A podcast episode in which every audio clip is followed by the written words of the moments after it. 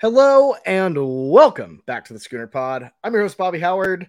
With me today, co hosting as always, well, not as always, uh, as recently these days, the Dr. James Maxwell Jamison.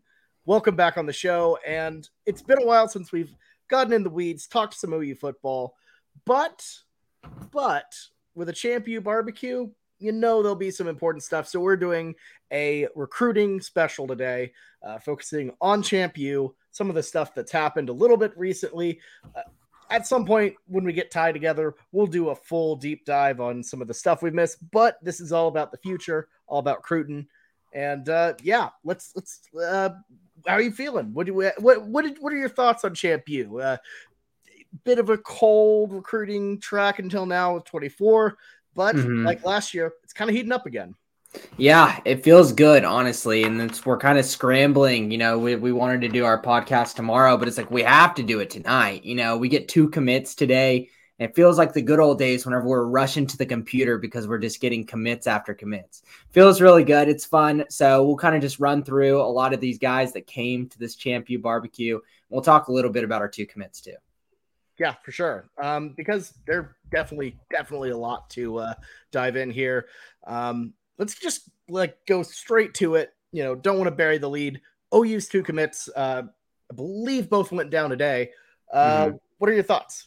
Yeah, let's start with James Nesta first because obviously I think that's a fun one to talk about. We can just talk about him as a football player first, but he's going to be a dual sport athlete going baseball. And it just makes you think how much did Kyler Murray do for this football program just staying in the MLB draft and getting that top 10 draft pick? the reputation that he has in terms of OU and dual sport athletes with baseball and football has been astronomical. It was a big selling point for Mario Williams whenever he came and committed to OU. And now we're getting, you know, James Nesta out of North Carolina. This isn't like some guy in our backyard and, you know, he's going to uh, be a pitcher and a quarterback, you know, like we've had in the past. This is a linebacker, a six foot four linebacker from North Carolina, wanting to come to Oklahoma because he sees an opportunity to get on both sides of baseball and football. Yeah, I mean it's it's props to you know the athletic department and you know Skip Johnson, of course, um, for being as flexible as they are. You know, it's not as easy to do the two sport thing at other schools. You know, usually want you to focus only on football, only on baseball, one or the other. But because the athletic department is so cohesive and the relationships there, um, obviously not with the head coach anymore because uh, you know Lincoln's gone. We've shown that we can do it in the past uh, with Kyler, and I think the foundations of that are incredibly appealing. Yeah, it's honestly, you know, it's not as much on the football program when it comes down to these like baseball football kind of hybrid thing. The football program's going to adapt. They have the resources too. It's really can the baseball program keep up with the football player? Because they know the baseball program knows that the majority of his time is going to be spent in the football workouts in the off season whenever he's not playing football. And Skip Johnson is probably the reason we keep on getting these type of guys because they have this whole setup. And I'm sure there's a complete framework in terms of class schedule and workout schedule that they've just completely recycled as the baseball program that they show these guys and it obviously keeps working. Yeah. And I mean, just thinking about like the, you know, balancing of egos. You know, we've we've both been in sports. We know how head coaches can be. You know, it's um oh yeah, it's it, they they want their guys for their sport. So the ability to be like, hey, we want to be a two sport program. You know, when Skip Johnson tweeted out today, you know, his looky here, uh, he tweeted out mm-hmm. a little mm-hmm. graphic that said two sport you. The not only just being cool with it, but being like, yeah, this is something we want to focus on. Just so so so awesome, so awesome. Mm-hmm. Yeah, it, it honestly it and this is not like we keep, we're talking about the baseball storyline because it's the fun thing to talk about. let's like kind of talk more about him as a football player. Like this guy's not a scrub. He's a four star linebacker and he's got kind of that tenacity to himself. Um, I see a lot of people on OU Twitter and then OU message boards kind of relating like, oh, is he kind of like a Danny Stutsman? Kind of maybe like a lazy thing because he's out from the East and he's a bigger body guy and he's not maybe as highly recruited as a high end four star, you know, but he's still a physical specimen. So I think this is going to be a great addition to this class. It's something fun. And like you said, you know, even if he does end up liking baseball more, the transition doesn't work with the transfer portal nowadays. taking these guys is what you got to do. You know, get as many people as you can in each recruiting class. And sometimes not all of them are going to stick. Sometimes you're going to take risks that don't work out. You know what? That's just part of the game. And you just replenish through the transfer portal and you lose a lot through the transfer portal. So be it. Yeah. And I'm, you know, don't want to get too into it because it's kind of old news at this point. But, you know, even the guys you think are going to be kind of surefire guys, you know, like a Derrick LeBlanc, you know, legacy mm, guy who likes right. OU, you know, he didn't even see the field for the Sooners. Didn't even get get past summer, which you know, uh, obviously, good luck to him at UCF and everything. You know, everyone everyone's situation is different and everything, but mm-hmm. you know, you just never can tell these days. Yeah, obviously. Um, but let's kind of talk about a guy who's more in our backyard, the next recruit, and a name that everyone probably is saying like that kind of rings a bell in my head. Dozie Ezukanma, Erik Ezukanma's little brother guy who absolutely torched OU at Iowa State. He's one of the many of the lines of their, you know, big wide receivers Iowa State had that just completely just destroyed our little 5'9, 5'10 D backs. Um, we get him, big body wide receiver out of Fort Worth, Texas. Um, went to my he's going to my wife's alma mater. Shout out. But now third wide receiver commit. He's next to KJ Daniels, Zion Kearney. Probably gonna take one more in this class. Sucks that we get didn't get Bryant Wesco. Obviously, everyone kind of had their pipe dreams looking him, one of the top 10 players in the nation at the wide receiver position, him going to Clemson. But right now, I think our eyes are set on a guy named Zion Ragins after him. He's a Georgia guy, so he's trying to figure out could I get to be in this Georgia Bulldogs football class? They don't know if they want him or not. So if Georgia ends up not wanting to take him, he's a five foot nine speedster that could finish out this recruiting class. Um, so we got a little bit of size and we got a little bit of see, uh, speed. So it's a you know not a sexy pick when it comes down to the recruiting rankings. Um, but still, he's got a lineage of success in his family, and I'm willing to take an Ezukanma on my team and not on another person's team. Yeah, no, absolutely. And I mean, I I don't have the recruiting rankings for his for his brother in my head, but I imagine he probably wasn't that high yep. uh, high up there, and he worked out. So going with a guy you know, who has that kind of legacy type of vibe, yeah, take a flyer on him for sure. Why not? Yeah, I'm curious. Let me look up his. Um, he was a four star. Honestly, okay. that's surprising. Um, okay. good for him. Good but uh, to be honest, to be honest with you, there is sometimes with these recruiting profiles, and obviously, I don't even know which recruiting site to look at nowadays with rankings. I can't keep it straight. Um, obviously, within the OU hemisphere, um, there's a lot of times where people's recruiting rankings get changed right at the end whenever they have a little bit of, you know, very good uh, spring practices and stuff like that. So I don't know how much I trust it, but still, I think getting an Ezukanma on, on Oklahoma, I'm all for it. Uh, but Bobby, let's move on. Talk about kind of what I think like the 10 ish most interesting um, recruit stories from this weekend in Champ U Barbecue. All guys with names that you guys have probably heard of, and some of them that you haven't. That I feel like that we need to talk about and kind of get you know our bearings around us and figure out what's going on. Yeah, absolutely. Champ U barbecue is where these stories start like forming and everything. Mm-hmm. So let's let's get into the beat.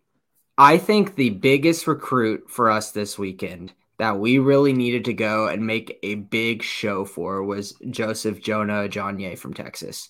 And like we've been talking about this guy for a long time. Um, he was part of like the crew where we thought we were going to get the best defensive line recruiting class in OU history again. Like it seems like that every single year, um, Oklahoma fans are starting to say this. And we're gonna be like, oh, we're gonna put him next to Nwaneri, and you know, we're gonna have such a you know David Stone. It's gonna be an absolute beast of a class. Now we I feel like there's a point where we are probably leaning for him, but Georgia's come in strong. They've really came in strong, and it's to be hard to hold them off. To be honest with you, even though looks like he did really like he really liked the week this weekend, Georgia. I just don't know how you as if you're a defensive commit or a defensive line person, and just to say the least, you can't just watch the NFL draft every single year and say, why wouldn't I just go to Georgia? you know, maybe Philadelphia Eagles will draft me and I can actually be on a good NFL team too. you could win a Super Bowl year one. There, you, you never know. Yeah, I, I, I, I, get that. That the pull of like this is a factory. Yeah, that's that's a hard thing to beat. Mm-hmm. Yeah, and the thing is, you know, I feel like OU will always be able to sell with these guys. Like you have a chance to get on the field early because we obviously do not have the production that Georgia does. We have a great coach. Obviously, these guys are in these last second conversations. We're getting in the final two, final three because people love Todd Bates. People love Chavez. You know, people who got cr- great connections and with a developmental track record from them. But OU right now, man, it is an interior defensive line. It is an oasis. Uh, there's not not an oasis. It's a barren. It's a barren desert. It's the opposite of oasis of talent in our defensive line group. We need guys like him to come through and say like, "Hey, I want to take this burden because I know I can go out there and I could play big time minutes in my freshman year, start as a sophomore, and then everyone knows my name going into my draft eligible year." It's you think it might be easy to sell, but obviously it's a very, very large bet. And sometimes going with the easy option in Georgia is a smarter move for your financial, you know, future. Yeah, I mean, you're selling a dream, or you're selling like a project that isn't there yet. Uh, you mm-hmm. know, last year the defense obviously wasn't up to par. The defensive line especially wasn't up to par. So you're selling projections versus selling mm-hmm. absolute raw data. We put guys in the league. Kirby Smart is, you know, one of the best. It, no, he is the best defensive head coach in college football, trending towards one of the best in college football right now that's an easy, safe deal. And if it doesn't work mm-hmm. out, you know, you could pull a Bear Alexander and transfer somewhere else. Bear Alexander. He's man, that dude, we I was not surprised at all that he was, you know, flipping and flopping. He was doing that during his recruiting cycle. So yes, you're right. Anything's possible. They can go anywhere. Um, but at the same time, like there's just different personality of kids, you know, and just turns terms of the job market as an adult, kind of like you know, probably the way they're thinking versus what we're thinking. If you're trying to get a new job, would you want to like go into a startup where maybe you might get extreme returns, but you're betting on yourself and that's your future in multiple years of your life? It could obviously have a lot of rewards, but at the same time, pretty risky. Or would you want to go into a bigger company that you know you're going to get the job done? And if you believe that you're you're a really good talent, which a lot of these kids do, they believe doesn't matter where I go, I'm going to get drafted, and Georgia is just going to set me up even better. So, kind of flip flop. Moral of the story with Joseph Jonah Ajonye, I don't feel as confident, but I understand the door is still open. You never know what happens, but I think it might be some OU fans angry later in the year. Um, here's an OU guy that I, I mean, a defensive line that I think OU could get, and I feel a little bit more confident about um, Nigel Smith. He's another Texas defensive line guy. He's also very highly rated, um, four star guy. And he's just been to Oklahoma visiting a lot. And it seems like we're probably going to have to continue to wait just a little bit more and more with him. But I wouldn't be surprised, or I would be kind of confident to say we're probably the leader for him. So that's a big body defensive lineman that might go and take that spot um, if we don't get a guy like Joseph Ajonye. Yeah, no, for sure. And you know, he he he's interesting because you know, I mean, he, his dad played uh, basketball at SMU. This is a big mm-hmm. dude we're talking about here. So, I mean, if we got a guy like him, you know, obviously not. I, I mean, I'd be thrilled. You you'd have to be thrilled. That's a big mm-hmm. win in in the state of Texas if you can pull it off. Yeah. Um. So I think that we really need to put a lot of effort towards him. Um, but I think as fans, keep your eye on him. Just see how he's going to speak on Twitter and what's his body language um, because uh, he would be a big time get for us. So here's a little bit of a negative, positive, negative sandwich in terms of OU recruiting. Then we'll just get into a lot of positive stuff. Um, just because I'm put, trying to put you know these interesting recruits that people know their name at the front end of this, and we can kind of get into the weeds as we go. Next name, people know the name Caden Durham, running back. Uh, and we saw a lot of crystal balls for him coming out of this weekend. Here's the thing we knew that it's us versus LSU, and that's what the fans are going for. Whenever you say, like, oh, he went to Champ U barbecue and now we're getting crystal balls for him, maybe we came into the lead. Maybe we did. I wouldn't be surprised. But at the same time, he isn't committing. He's still taking visits. He's got a visit scheduled for LSU coming up. I think he's got an unofficial and an official visit um, visit schedule that he's going to go to. And if those things are happening, he's not he's not committed to OU. So that means there's still an opportunity for LSU to take back the lead because we were in second place before this weekend, and you know recency bias is strong with this recruiting and these kids. So unfortunate, but I think that we probably will lose our lead again. Um, but still, it's going to be another thing that we need to keep our eye on. Yeah, it's it's one of those you know last one in the room wins sort of thing. Mm-hmm. Yeah, and with the visits already scheduled and kind of how he has everything set up, um, I would probably, if I'm not any kind of recruiting expert, obviously, I just read stuff and give my opinion on it. But like my read of the room on him is probably LSU would come out. So sorry, OU fans. I know a lot of people have been running with that in terms of, you know, all these crystal balls and predictions. Um, I'm just not as optimistic as other people. Uh, let's let's talk about some fun stuff though. Let's talk about guys that were probably all these guys I'm about to say, maybe about a couple of them are probably OU leans. Let's talk Devin Jordan from Union High School. I, I feel like I didn't hear much about this name until recently. Um, but here we go, trying to recruit Tulsa and trying to get guys from Union. Um, he came to Champ U Barbecues, a DB, five foot eleven kind of guy, um, good athlete and he's trying to commit in the fall and looks like that he's probably leaning OU after this. And we've talked about it all the time, Bobby, how important it is to try to get another grasp and a you know a foothold in Tulsa because there's this this nasty weird thing going on a couple years ago of like this negative blah view of us with the Josh Jacobs stuff. Yeah, I mean it's massive. Um, the issues in Tulsa have been well documented. Just kind of a bit of a fog across, you know, the big time players. You know, Union, uh, maybe a little less so Jenks, but uh, Booker T. Washington. You know, never mm-hmm. really getting a big recruiting foothold. In fact, kind of the opposite. Um, and I, I, you know, I, I obviously some of that's the old guard. Some of that maybe might have been how you know Stoops was recruiting towards the end this would be a really good way to make a big impression uh, in the uh, in the Tulsa area for sure.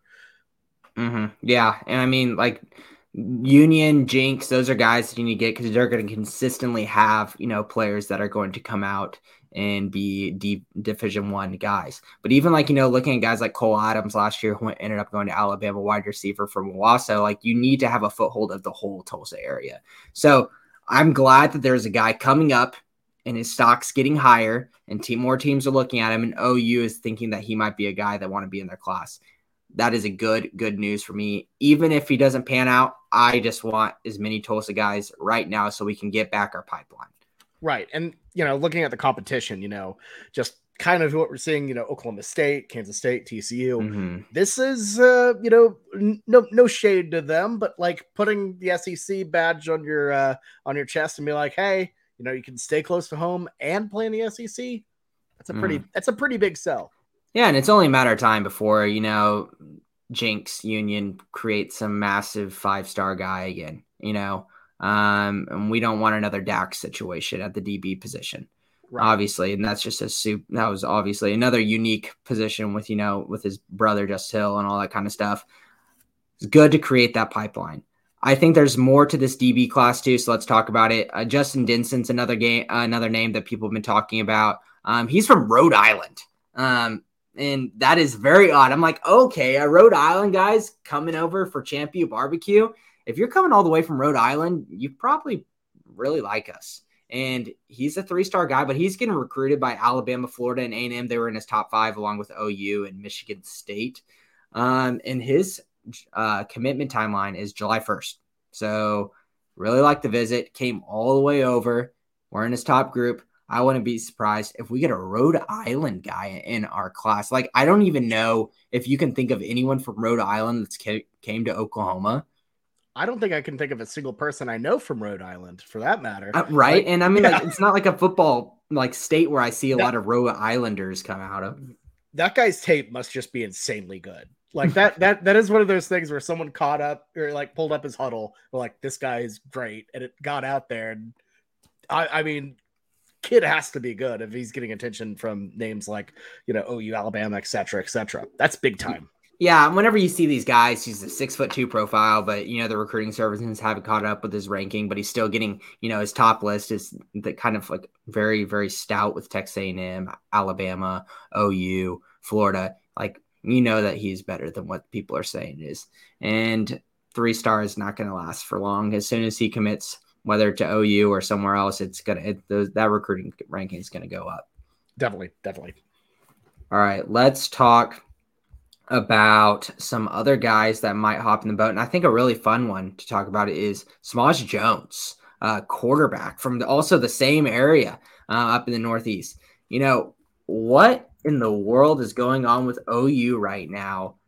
Why would we take two quarterbacks in this class? And I kind of want your your mindset on this because a lot of people I feel like are saying, "Good, why not? One might transfer. You never never know. Michael Hawkins might leave, um, or Samaj Jones might be really good. Why not take two stabs at it?" But do you think taking two quarterbacks in a class is positive? It's you know I I'm of the mindset that you know any competition is good. Um, mm-hmm. I think it, too much at times, especially with the you know quarterback position, it could be a you, you can get babied a little bit. So my thing is, you know, Michael Hawkins, obviously a great talent, but he's not. I, I don't think he's at a level where you get too worried about you know trying to scare him off. I, th- I think I think it'd be solid, healthy competition. Let him duke it out. If you want to bring another one in, why not? Um, that's that's kind of my thought process on it. Um, and and you know, I I think competition never a bad thing. If he's better than Hawkins, then I want the better one. That's going to be the case with any player. Um, mm-hmm. yeah, but yeah, I, I do think you maybe run the risk of hurt feelings, but he's not a Jackson Arnold type of anchor quarterback. I don't think. Mm-hmm. No, and the thing is, they would not take Samaj Jones. Let, let me just say this straight up. I think Samaj Jones probably going to end up being Oklahoma quarterback um, especially if like we give him the green light. And the only way that we would give Samaj Jones green light to commit is if we got full clearance from Michael Hawkins. And you can say like, oh, Michael Hawkins is totally cool with it, you know. But you know, there's a lot of times like, hey, uh, Michael, we're kind of interested in bringing in someone to compete with you. You cool with this? He, you know, some people are just like, yeah, do whatever. I believe in myself. But deep down, you're like, kind of really don't want it. But at the same time, you know, I'm not going to say no or it could be completely cool with it and he's down for the competition. Moral of the story is here in a year, maybe even two years, one of them is going to be in the transfer portal. So um, I'm hoping it's not going to be a situation like Nick Evers, where it's like I still think he's got meat on the bone, but he didn't get you know the time and attention that he wanted. So now he's in the transfer portal. And now he's stuck at Wisconsin in a very similar position hopefully it'll be like the best person wins out that quarterback battle and we get the better and the other guy is leaving because he needs another opportunity elsewhere sure yeah and i mean that's just the nature of it and you know i mean we have jackson arnold for a couple years so like mm-hmm. I, I i i what probably one of them's going to have to wait a little bit at best uh, just mm-hmm. just to be frank yeah, and you know Michael Hawkins has really strong connection with TCU, um, so we'll see that. But I, I mean, I'm not nervous, but at the same time, like I'm, I'm not like super excited, like rah rah about like oh two quarterback commits. You know, it doesn't really get me too excited. Um, but let's kind of talk about some more OU legacy talk here, kind of bridging from Hawkins. Let's talk about Max Anderson, Nate Anderson's little brother.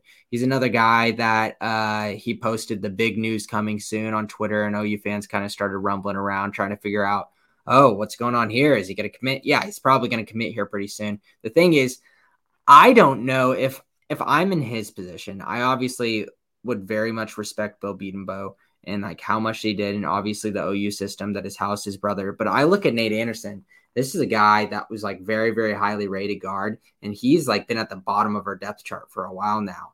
Um, I don't know if I would want to follow my brother's footsteps if he hasn't really cracked into the rotation. Um, Tennessee has been a really strong person in his recruitment, and I would feel more likely, even though he did make that tweet just after Champ U, that he's probably thinking maybe I want to go Tennessee. I'm a, I, that's just my thought process. Yeah, I mean, that's the thing with the legacy thing is either it leaves a good experience or a bad one. And you know, if you're struggling to, you know, crack the rotation at the bottom, that's that's not encouraging. Um, so I, I, I could I could definitely see him trying to go with the Vols, do something a little different there. Yeah, and see the thing is like Nate doesn't have any kind of animosity towards the system because he would have been in the transfer portal. If you even have just even a lick of animosity, you're in the transfer portal. So obviously Nate is doing fine Oklahoma, but at the same time, like you know, it just seems just a little odd. If I was little brother, be like, should I really go to a place where my big brother really can't even play? I, I just feel like I'd want to go somewhere, you know, else and just kind of see something brand new. Yeah, for sure. I mean, just looking at you know Anderson's run here, you know, redshirted 2020, didn't play in 2021 at all, and then uh, played uh, four games, you know, last year. So, and all of those were blowouts. So he hasn't gotten any significant burn. He's about to be a you know a redshirt junior. So, I I, I understand why he'd be wary.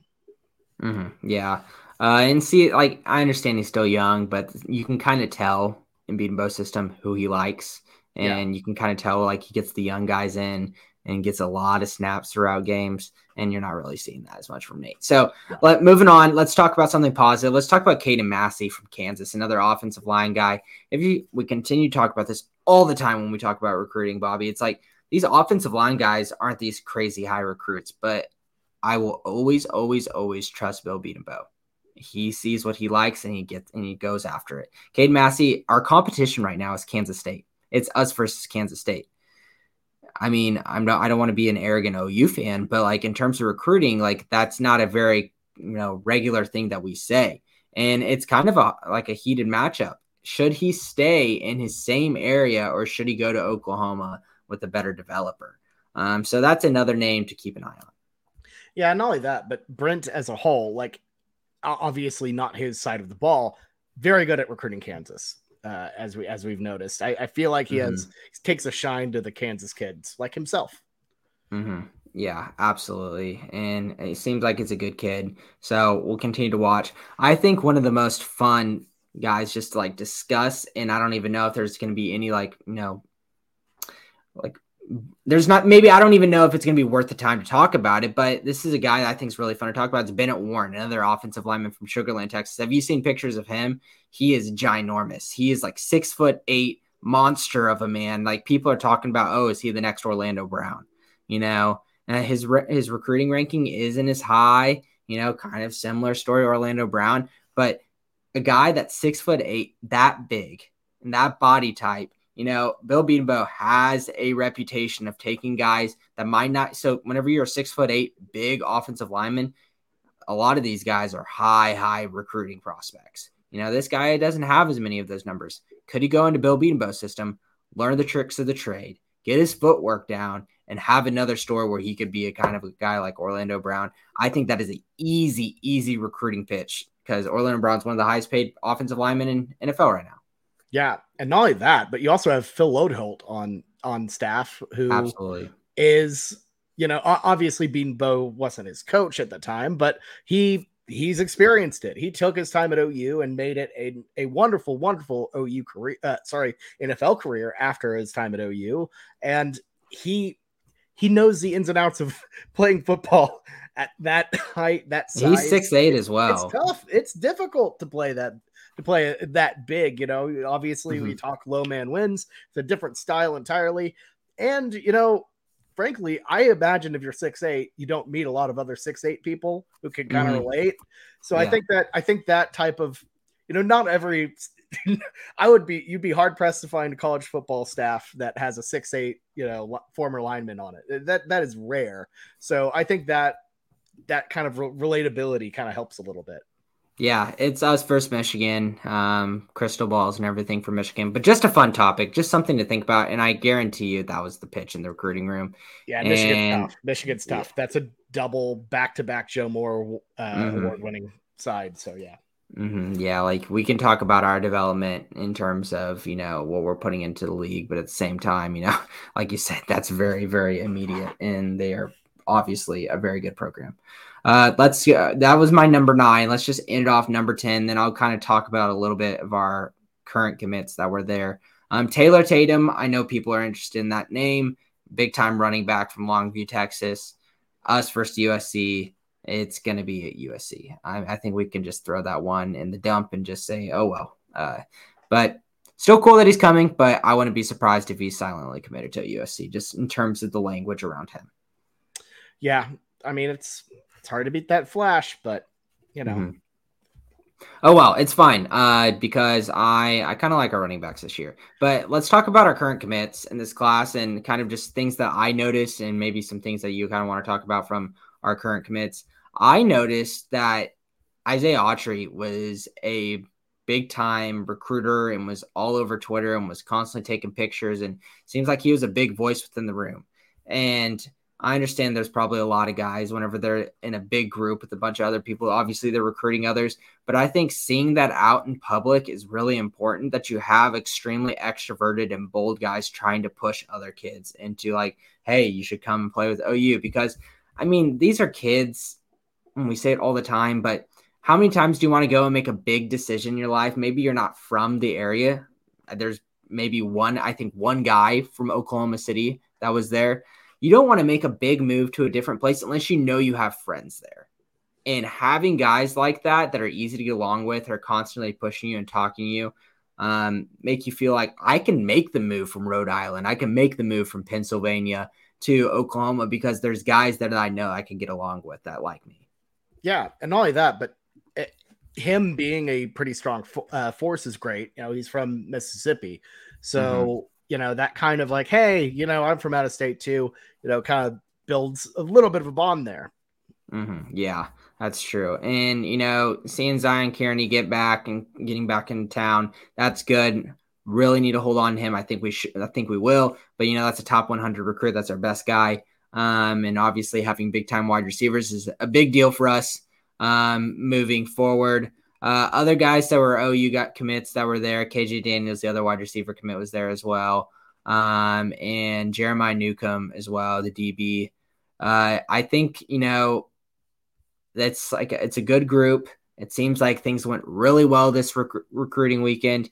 And even though, like, you know, we just got two commits now, we'll probably see the fruits of our labor for the rest of the year this visit. Yeah, no, absolutely. And that's the thing about Champ U is, you know, it's changed over the years. You know, I feel like uh, under under Lincoln Riley, you got a ton of commits, uh, but because of the way Venables does his, uh, you know, commitments, you know, you have to, you know, no visits after, et cetera, et cetera. Mm-hmm. See that happen a little less, and I think, I don't know, I, I think OU fans are like trained to see like just a billion massive commits all come from Champ U, and it feels weird when when you don't get that immediate rush, you know, that weekend. Um, but it's still a very early part of the cycle. Um, mm-hmm. And as we've know, as we've known, sometimes you have a big Champ U, and sometimes guys fade after it. You know, look at I, I believe Colton was it Colton Vasek a Champ U commit? Mm-hmm. Yeah, yeah, so I, th- I, think he was right around that time. Um, I think so. I think so. Yeah. Um, trying to, I'm trying to remember it because maybe it was in the fall. I don't remember. Um, but uh, yeah, it's the moral of the story is it's you know it's fun and all, but it's all about you know if everyone's having good vibes and they're making good connections, that's what we need. Yeah. Uh, but I'm not going to talk about David Stone this podcast. If you guys are coming here thinking that you're going to get some brand new David Stone information, it's not happening. I'll continue to say it over and over and over and over again that this dude's just playing the game. So if you think he's going to hop in, like, oh, it was a great recruiting weekend. It's a great time for David Stone to hop in. He's going to do things on his own time. He's loving all the spotlight. Don't don't expect anything until probably like late middle of the season um, before early signing day with him. Yeah, and I I would rather him do that than commit or silent commit, and then you know still do everything and pull on our heartstrings mm-hmm. and you know we that that's not fun. That's not fun. So um, yeah, he's taking his time. I'm fine with that. Um, yeah, you know, not not everybody has to be the you know I've been in the class since day one. I'm rallying the guys. That's fine. You know, as long as he gets to where he wants to go, and you know, obviously, hopefully, that's OU. Uh, that's all that matters. Yeah, I completely understand why he's doing that. If you are that talented and that wanted, play the game and hold out because you know you're gonna have a spot no matter what. So Go out there, have fun with it. You're never going to have this experience again, probably at this scale. Hopefully, you don't get in the transfer portal, but like to go out and visit and people to cater you constantly. You know, like we talk about it was kind of similar. Um, you didn't really get to go through it, but like uh, summer rush for fraternities. If anyone listening can relate to this, you go out and you go to all of those parties that people invite you to. People are spending money. I mean, you saw from the other side of things whenever you were Rush Cottage, but like you go out and you see everyone, even if you don't think you're going to go to that, because you know you're going to have an invite in the end. You know, it's not like, you know, in college football recruiting right now, you know, some of the lesser ranking guys, you know, if they do make too many visits, they might lose their spot. You know, You are sought after. Go take your visits. Go have fun if you're David Stone. Exactly. That's the tier he's on. Mm-hmm. Absolutely, mm-hmm. 100%. He's going yeah. to be playing big time, you know, the, the big two, either Big Ten or uh, SEC football for sure. Mm-hmm. Yeah. And so, kind of ending this out, just from our perspective, recruiting, I think something really fun to talk about is did you see the tape of Andy Bass, the Heritage Hall commit? Uh, Heritage Hall commit, the Heritage Hall kid, yes, um, at uh, Brent Venables camp. I did. He was tearing it up. I cannot believe that. Like, the, I did not even realize that he was the 100 meter champ for, like, I guess 3A. Um, but he's got a lot of speed. Like, he was thinking about, you know, Syracuse is probably his leader as a quarterback position. OU offering him as an athlete, Heritage Hall, put some respect on that name because, you know, everyone thinks about Sterling Shepard, but, you know, obviously what Gavin Freeman did as quickly as he did last year, you know, it's making OU look at that high school, obviously, us as alumni, saying, like, there's getting some athletes out there. And we didn't even give Gavin Freeman a scholarship right out of high school. And that was lucky that we still, they still got him from Texas Tech because he's going to be a huge part of our offense this year. You know, Andy Bass, if you want another speed guy from Heritage Hall, bring him back in the boat. Let's do it. There you go. Yeah, I mean, it's exciting stuff, uh, to say the least. I, I love it. Uh, the more Heritage Hall Chargers, the better. Um, you know, Freeman was the first one since Sterling Shepard. And, you know, Bass is cool because I don't believe he's a OU legacy. Freeman and uh, Shepard were. Yep. Um, in terms of football legacies. Uh, so pretty cool stuff for sure. Yeah. So that's all I've got. You got anything else in terms of like what you've been seeing? Anything from the Sheebs?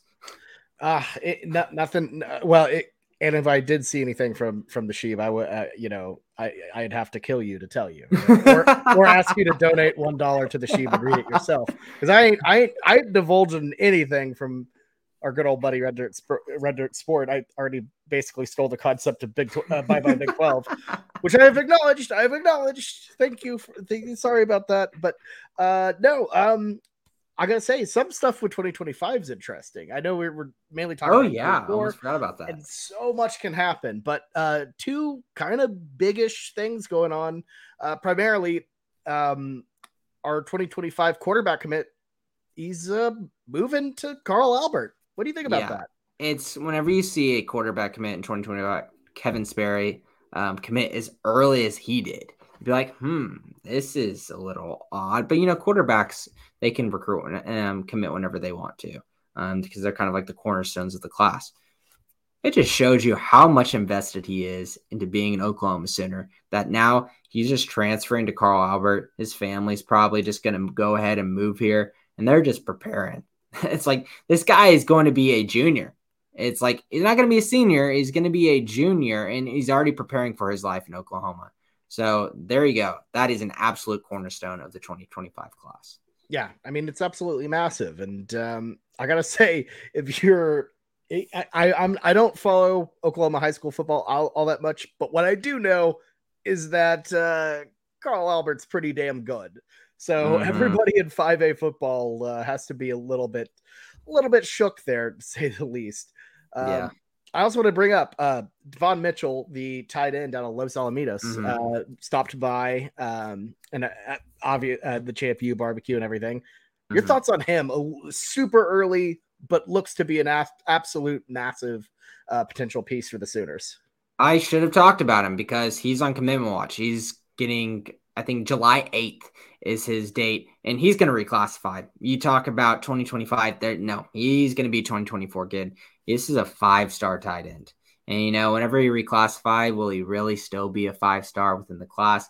Maybe not because it's going to be a little bit more of a learning curve. He'll be a little bit younger, but there's absolute talent there. Six foot four guy. Um, you know, Los Alamitos, you know, is a powerhouse of a college. I mean, a college football factory out there for, um, you know, all the guys that go come through there. He is going to be a very big part of this class. And although, you know, like makes me think like whenever these guys were classified, you know, are they really ready to come out and play or should they have spent an extra year in high school? But at the same time, they know themselves best. They know that they're ready. Come through the system. Let's see what happens. Yeah, uh, exactly. You know, and um, one of those things is physically he looks there. Uh, oh, yeah. Physically, he looks like he could play college football uh, in a year. Um, not only that, but you know, run him run, run him through the uh, Schmidt gauntlet. You know, hey, I, am just saying, even if you have to sit it sit a year, getting involved in the system not a bad thing, not a bad thing at all. So. Mm-hmm. Yeah, 2025 was looking good with him. It's still going to be good, but I am very happy to have him in 2024 because we need some tight end help um, pretty quickly. So yeah. uh, uh, I think he, he would do a justice for OU of reclassifying. But other than that, I mean, I think just kind of like to wrap it all up, Bobby. Names that really keep an eye on. Obviously, Devon Mitchell. Should have said that one earlier. Glad for bringing that up. Devon Devin Jordan, Union guy, um, fall commitment timeline, um, but still keep an eye on him.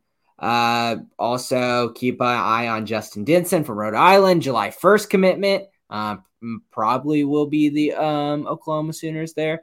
And then Max Anderson, uh, his commitment is in the near future.